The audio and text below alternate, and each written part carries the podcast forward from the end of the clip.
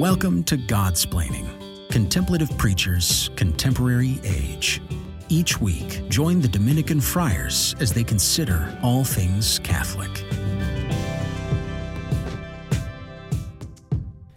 Hello, everyone. Welcome back to Godsplaining.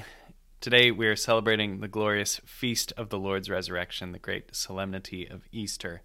Um, I'm your host today, Father Patrick Mary Briscoe. I'm joined by Father Jacob Bertrand Janczyk in sunny springtide, Washington, D.C., and from a far cave in the edge of the West, uh, Father Gregory Maria Pine. Say hello, fathers. Hello. How's it going? uh, I will answer that question since it was post Father Patrick, and I'd prefer to talk than let him talk. So uh, I'm doing well. Thanks for asking. And um, I find my cave to be especially, uh, what would I say, good. Uh, that's that's the adjective I was looking for right now because um, Europe just celebrated celebrated. Uh, we we we just had daylight savings time. You know, a full two weeks after the United States because well, I was about to say something polemical, but I'm just going to back off. But um, so yeah, I'm now at a healthy six hour distance from you guys again. Five hours was a little too close for those two weeks, uh, but now I feel like I can breathe easy. So yeah, great to see you. Yeah, it was nice having you answer those late night texts. You I was like, why is he still up?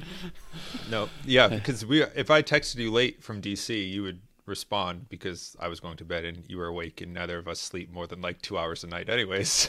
it really worked. That six-hour thing, it was it was working out well. So it something magical. But check out this transition. You know, Father Gregory, you know, will soon be coming forth from his cave, and Jesus came forth from the cave of the tomb, as he is now resurrected. Um, that was more of an uh, interruption than a transition, but that's well, you know. Uh, you know, for the, for those for those that follow the podcast on YouTube, you know, you, you really get something special by seeing all of Father Jacob Bertrand's faces. Um, those of you that listen to the podcast, you you get something special because you can imagine them, um, and, and, they're they're oh, just as harsh and disdainful as your imagination would lead you to believe. Uh, but this this episode, wow, this episode is a Lectio Divina. We're considering the readings for Easter Sunday. So, as is our custom on these festive Lectios, um, let us begin by praying the collect for Easter Mass. O God, who on this day, through your only begotten Son, have conquered death and unlocked for us the path to eternity, grant, we pray, that we who keep the solemnity of the Lord's resurrection may, through the renewal brought by your Spirit, rise up in the light of life through our Lord Jesus Christ, your Son, who lives and reigns with you in the unity of the Holy Spirit, God, for ever and ever. Amen. Father Jacob Bertrand, why don't you lead us into the first reading? A reading from the Acts of the Apostles. Peter proceeded to speak and said, You know what has happened all over Judea, beginning in Galilee after the baptism that John preached, how God anointed Jesus of Nazareth with the Holy Spirit and power he went about doing good and healing all those oppressed by the devil, for God was with him. We are witnesses of all that he did both in the country of the Jews and in Jerusalem. They put him to death by hanging him on a tree. This man God raised on the third day and granted that he be visible, not to all the people, but to us, the witnesses chosen by God in advance, who ate and drank with him after he rose from the dead. He commissioned us to preach to the people and testify that he is the one appointed by God as judge of the living and the dead. To him all the prophets bear witness that everyone who believes in him will receive forgiveness of sins through his name. The word of the Lord. Thanks be to God. When reading this text from the Acts of the Apostles, I was first struck by all of the sacramental imagery so it begins with a kind of recounting of the Lord's public ministry uh, in its basic contours, which we, we know from the Gospels. So there's this reference to his baptism, and then a kind of veiled reference to his anointing, which we can associate with the sacrament of confirmation. And then at the end, it describes how the Lord commissioned us to preach to the people and testify, which you can see there, a kind of reference to the sacrament of orders and then it talks about the forgiveness of sins at the end, right? So the the sacrament of penance, with mention in between about healing the sick, makes one think of anointing, and also of eating and drinking with us, that greatest of meals, as it were, but the Eucharist, right? So in this text, you have all of this rich sacramental imagery, which is told or recounted in the context of a kind of recitation of the story of the Lord's life. And I think that this gives us a kind of helpful key to the real heart of the Christian mystery, namely that our Lord Jesus Christ took human flesh, he suffered, died, he rose, he sits at the right hand of power, um, and that that's not something that's bound historically, bound in the sense as not to be accessible. So the Lord did all of those things, but those mysteries are still brought to bear on our lives. How? By faith, the faith which we profess in signal fashion at Easter through that um, baptismal liturgy, uh, but also through the sacraments. So, in a certain sense, the Lord's life is a sacramental rehearsal. Um, and we are in the process of a sacramental drama, right? Not to make it sound like, you know, crazy, wild, and somewhat moody, uh, but in the sense that we continue to fill up what is lacking in the sufferings of Christ, or we continue to complete or fulfill um, what it is that the Lord set about in his public ministry, what it is that he sought to institute or establish. And those, those mysteries continue to be applied in our lives. So it's especially kind of concentrated, it's especially dense here uh, in the liturgy of Easter, uh, this fact that we have access, we have real living access to the mystery of the Lord's life. One of the lines that stands out to me in this reading, uh, and it, again, this is the very center of the Eastern mystery, right, is this reference to the cross. So Acts, Acts of the Apostles says they put him to death by hanging him on a tree. And this reference to the cross um, leads us back from Easter Sunday through the action of Good Friday um, to, to realize how it is exactly that God affects this new life, how it is exactly that His graces are made present. Well, it's it's through this it's through this tree, and for this reason we call the cross the tree of life. Uh, so we're not just talking about the Terrence Malick film, but we're we're, ta- we're talking about the the work of God, the renewal of God, um, God drawing us close to Himself. So of course, when we talk about the tree of life, we have to think of that first tree, which was truly the tree of death, um, back to the garden where Adam and Eve uh, were themselves separated from God. The cross, which opens for us new life, um, is the tree of life because it restores us not simply to the life of the garden. This is the key uh, that that the cross is such a remarkable tree, not simply because it restores us to life in the garden, but it opens to us something greater. And the new life of Easter, the graces given to us by the mysteries of Easter Sunday, um, by by the anointing of the Holy Spirit, by the preaching of Jesus Christ, um, is a greater life than that was that than that which was had by our first parents. It's a it's a more special sharing, a, a, a more profound outpouring of divine mercy, of divine love. Um, so, this is what is remarkable when we think about this tree that we see not only the work of God's salvation, but that we can we can think of what what what a gift it is uh, by comparing this new tree of life to that first tree of life that was given so many uh, years ago. I think to draw out a few points, um, well, Father Gregory and Father Patrick both kind of highlighted some of the points that I was going to draw out, and I think that's that's helpful at least for my little thought here. And um, both of those centered on on the, this notion of life um, that uh, Easter is about life, about new life, as Father Patrick was saying, about life, sacramental life, the life given to us through Christ, by Christ through the sacraments, through the the sacraments that the Church bestows upon us. Um, so, if we look at the reading, if we look at Peter's words from the Acts of the Apostles, Peter is preaching um, he it's sort of the culmination of the christian life to bear witness to christ to preach the good news and he's doing that after the resurrection preaching in a sort of summary fashion he gives us as father gregory said um, a the, the whole kind of recounting of christ's mission from his baptism to his death all the way through his death to the commission to preach the gospel. So Peter preaches, but he also says that our Lord commissioned him and the witnesses to preach. Peter appeals um, in this preaching to what we know. And I think that's a powerful thing for us to latch onto that um, Peter appeals to what we know, to, to our relationship, however um, advanced or however new it is with Christ, that we know in some way um, sometimes better, sometimes worse, that Christ is our Savior, that Christ rose from the dead. And this knowledge ought to inspire in us a confidence that the apostles have, that the apostles have to preach and to witness to the gospel. Um, the church proclaims to us through Peter, the first pope, you know the, the the chief of the apostles the church proclaims to us so that we may come to know christ be converted um, be healed and transformed by the grace of the resurrection and also to preach to the world to witness to the resurrection.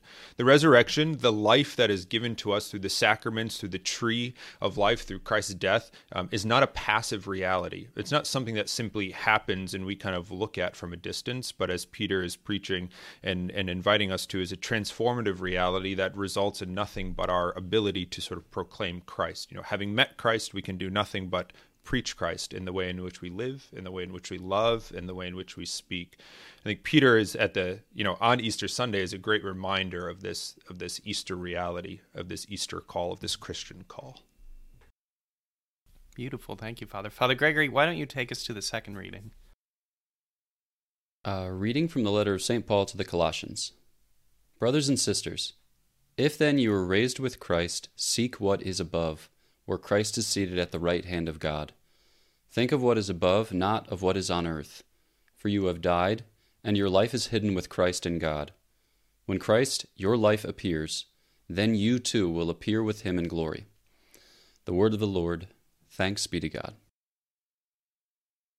We in it, at Easter we talk a lot about the resurrection and the earthly realities of the resurrection that Christ rose from the tomb that Mary Magdalene and the others ran to the tomb Peter and John and you know saw the empty tomb and then later that Christ appeared to the disciples. And and that makes sense that we talk about these the earthly um, the earthly components of the resurrection because that's how we as human beings living here on earth um, are able to imagine and understand what happened. It's these earthly realities that give us the ability to have a sort of referent of what it could have been like, of what it could have, um, what that experience might have been. But the matter of fact is that Christ did rise in an earthly way, but he also rose to the right hand of the Father. He, he, he went.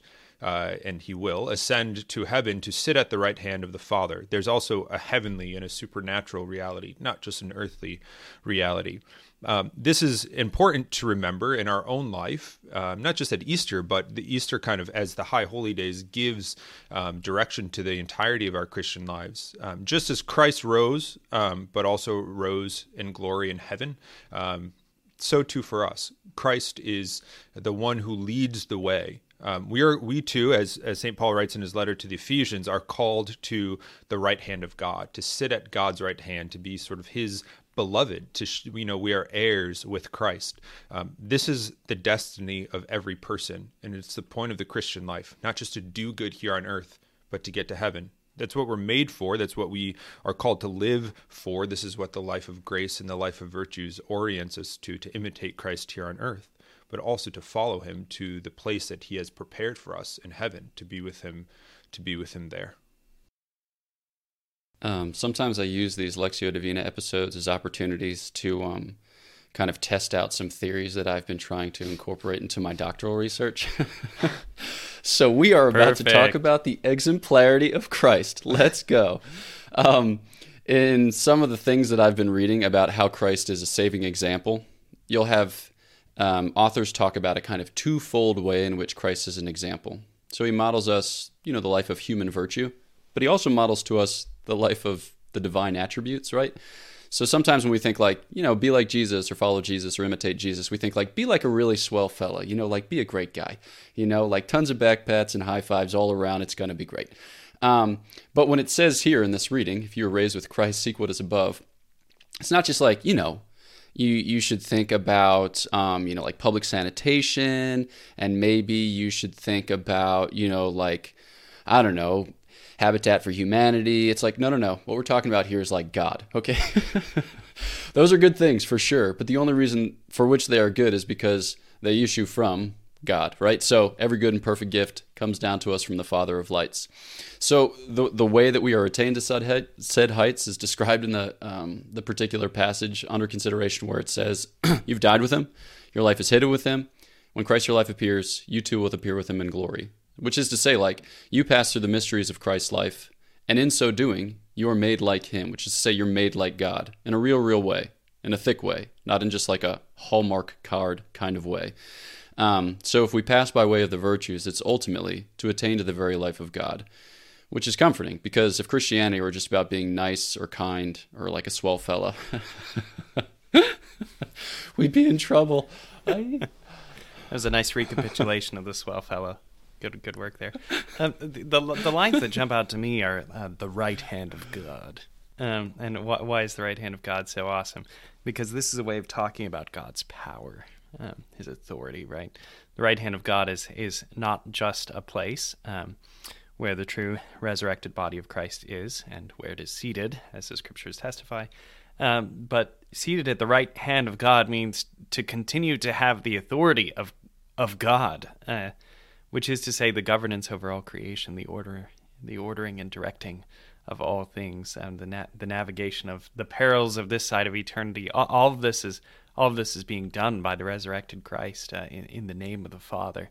Um, even still, um, seated at the right hand of God means to have have come to this place of acclaim, this place of glory, this place um, where where Christ the the Son is recognized and uh, in whom we rejoice. And so on, on Easter Sunday, um, this idea of the right hand of God is less about um, Christ being far from us, you know, in a, in a place that is not here and now, and more about the right hand of God showing us um, Christ's true glory, his true authority, um, his victory over sin and death.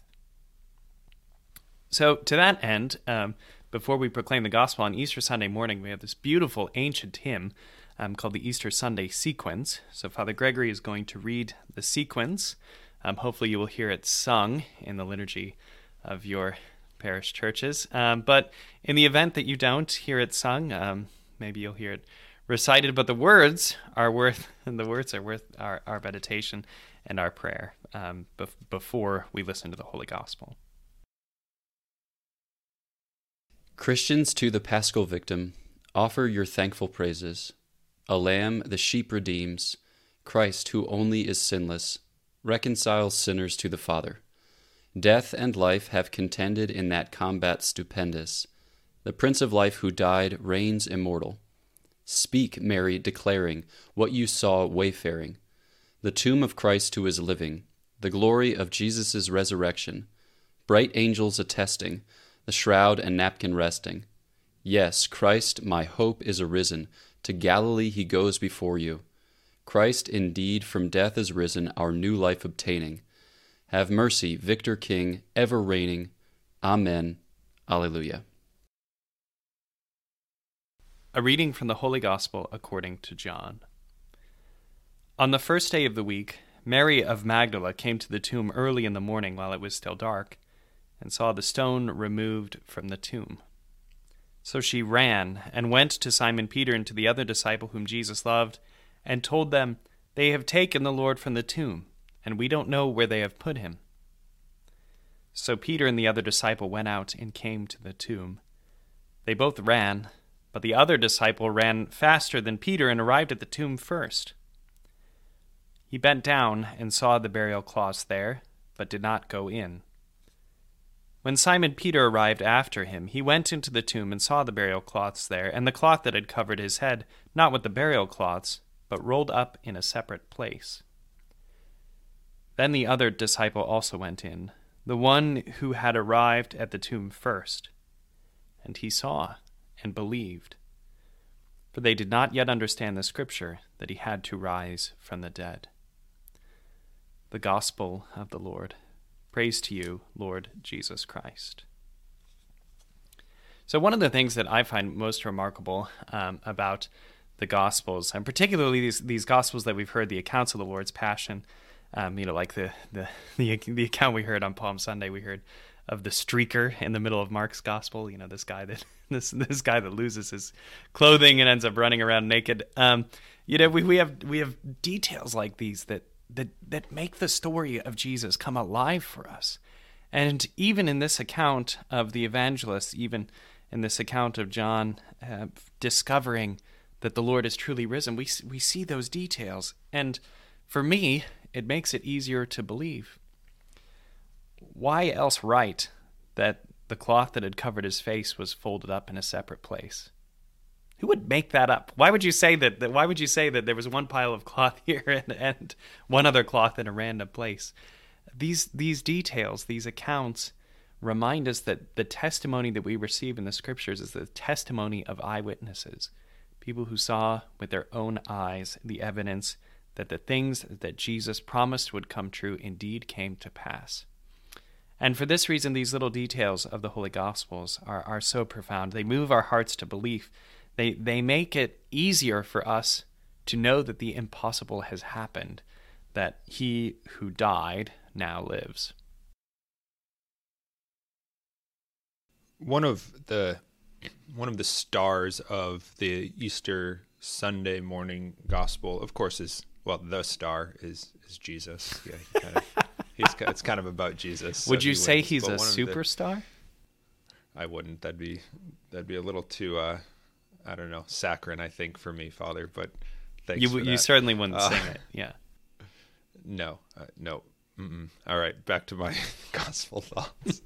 uh, another star is, is Mary Magdalene. Um, Mary Magdalene is, um, yeah, she she is somebody who is is front and center in the gospel. In today's gospel from John, um, she goes to report to Simon Peter and the, and John, the beloved disciple, that, that the tomb was empty. But it, in other passages we have the episode or in other sections we have the episode of um, mary coming upon the empty tomb and being the first to witness our risen lord who she confuses for a gardener and you have this beautiful interplay or in this beautiful not interplay but introduction or um, insight into the into their relationship and, and into our lord's love for mary and our and, and Mary's love for our Lord. And traditionally Mary Magdalene is known as the apostle to the apostles here because of her because of her, her preaching of the resurrection. She brings the news of the resurrected Christ to the apostles themselves and there's um you know, beautiful and powerful role that she plays. So much so that she is a patroness of the Dominican order because of her because of her her preaching of the resurrection here that she preaches the resurrection to the apostles um, in the in the south of France the the tradition has it that Mary Magdalene left Jerusalem and moved eventually located to the south of France and that's where she died. And the Dominican friars have um, custody of, of the caves and the mountains where, where Mary settled and, and the shrines to Mary Magdalene in the southwest of, west of France.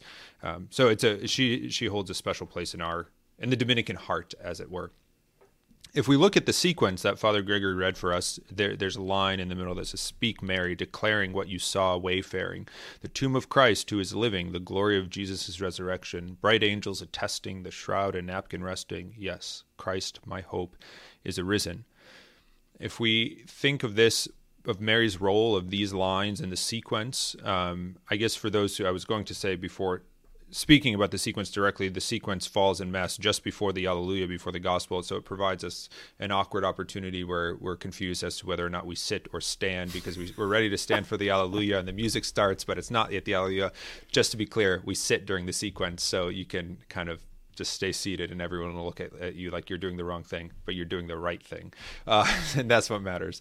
But this this the Mary's preaching here Mary Magdalene's preaching here is sort of the fulfillment of what Peter was preaching in in the first reading that the resurrection is not something that's that that was just kind of happens at a distance that we kind of observe as a historical fact um, but that the resurrection transforms our lives necessarily. An encounter with the risen Christ necessarily changes who we are. Either we become you know the our hearts are hardened and we turn from it or our hearts are softened and we allow our lord to invite us into his life. Um, and again as we were as i was saying with respect to the first reading and peter's preaching is that that encounter results um, in a proclamation by our life, by our deeds. We can't help but proclaim the gospel. And we see this throughout the gospel of John in different ways and in smaller ways. If you think of the Samaritan woman, for example, she's converted and she goes back to her town to speak about Christ. Um, we think of the man born blind and how he speaks of Christ. You know, so you have all these things, but the culmination here in the resurrection to proclaim the risen Christ, the fulfillment of all prophecy, um, has is you know in our midst. And and Mary's our great example. She's a bold witness to the gospel, um, bold enough to preach to the apostles the the risen Christ and and to sort of usher that that in. Um, yeah, for just one last thought on the gospel before we before we wrap up. Um, if I've already told this story to you, listener, my apologies for repeating myself, but I like it, so full send. Um, I was once at a conference, and there was a talk given by a religious sister, and she described her spiritual practice of looking for testimony of the Lord's love. So she was in formation at a time when pagers were au courant. So um, I guess in pager speak, 143 means I love you because it's like one letter, four letters, three letters. Not only is it like that, it is that.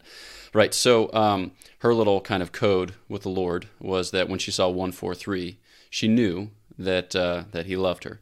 So she was always on the lookout for these little things. And one day she was like toddling around her property, and they were doing some home repairs. So I think they were getting new insulation, and so she saw a piece of Tyvek home wrap uh, blowing about, and uh, she picked it up, you know, to toss it in the trash. But before she did, she looked at that piece of Tyvek home wrap and found that it was like 14.3 millimeters thick, and she was like, "Oh Lord, you are so good to me." and I was listening to this, and I was like, "I love you for one. Also, I love you for two, and I could go on, but I'll, I'll leave it at that. Um, but I just love the disposition of one who looks for testimony of the Lord's love, and um, I think that's what you what you have here in the gospel, because you have Mary Magdalene who comes to the tomb in love, and she sees that this huge, huge stone has been rolled away, and she knows that something has happened. She hasn't yet processed what, but she knows. For her, it's testimony of love, and so she goes and witnesses to it. So, too, when Peter and John come to the tomb, they see this deliberate movement, like Father Jacob Bertrand identified, that uh, the burial cloths and then the sudarium, which would have been on the Lord's head, were in separate places. Like this was done with care. This was done with attention. This was done purposefully. This was done deliberately by one who loves.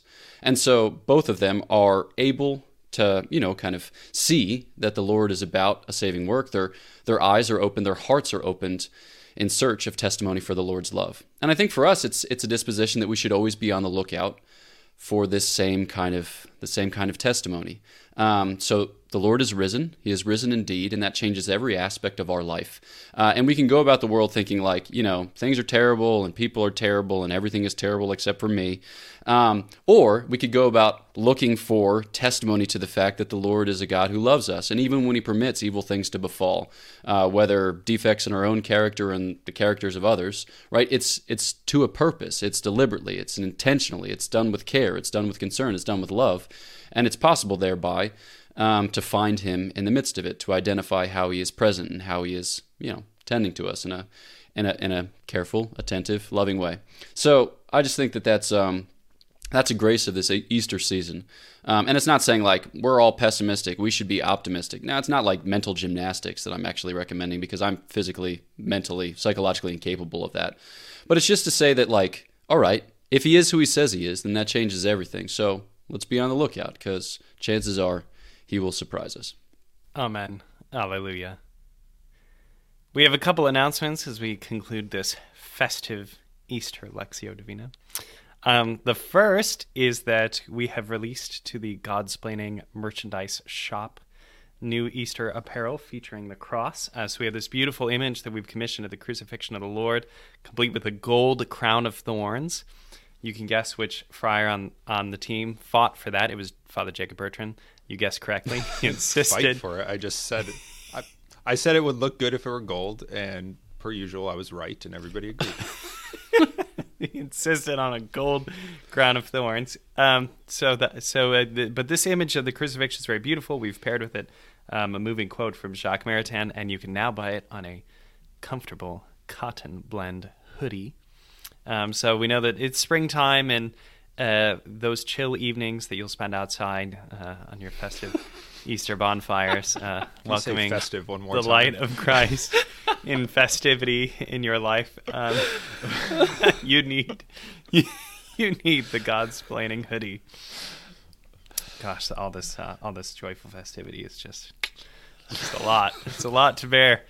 Um, the the second announcement is that uh, you've been you you've been hearing us talk about it, um, but we have a retreat planned for this summer for July. Um, the title of the retreat that was thought up by somebody. Um, you guessed it, Father Jacob Bertrand.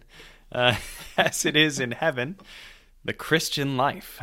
so this retreat will cover the basis of Christian doctrine. We will read the catechism out loud to you in monotone voices, and your hearts will be stirred to new dimensions of love. Um, no, we will not be reading the catechism out loud to you in monotone voices. We will have retreat conferences. We will have adoration. We will have the Holy Mass. Um, there will be other life giving activities um, in addition to those things.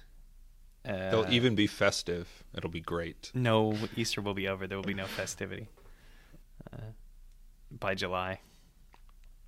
Although there is America in July. So, anyway, uh, this retreat is going to be held at Immaculate Conception Seminary in Huntington, New York. Um, you can check out information about that on godsplaining.org. Please consider coming if you're an adult between the ages of 21 and 33. If you're not, can't come. Sorry. Um, I think that is. I think that's all we have for announcements. Is that right, Father Jacob Bertrand? I think so. Okay. That's well, great. see, I have to check in with him, listeners, as you know. Otherwise, he'll he'll he'll get on me about that. Um, may the joy and festivity of the risen Christ uh, burn brightly in your hearts this day. Um, that in a time when so many people, um, when so many people feel their lives threatened by the specter of death and of suffering, we know that Christ our Lord is victorious. And so we pray, look upon your church, O God with unfailing love and favor, so that renewed by the paschal mysteries, she may come to the glory of the resurrection through Christ our Lord. Amen. Thanks for tuning in. Please like and share the podcast. Until next time, God bless. Thanks for listening to Godsplaining, a work of the Dominican Friars of the province of St. Joseph. Follow us on Facebook, Twitter, and Instagram. Leave a review on your podcast app and visit us at godsplaining.org.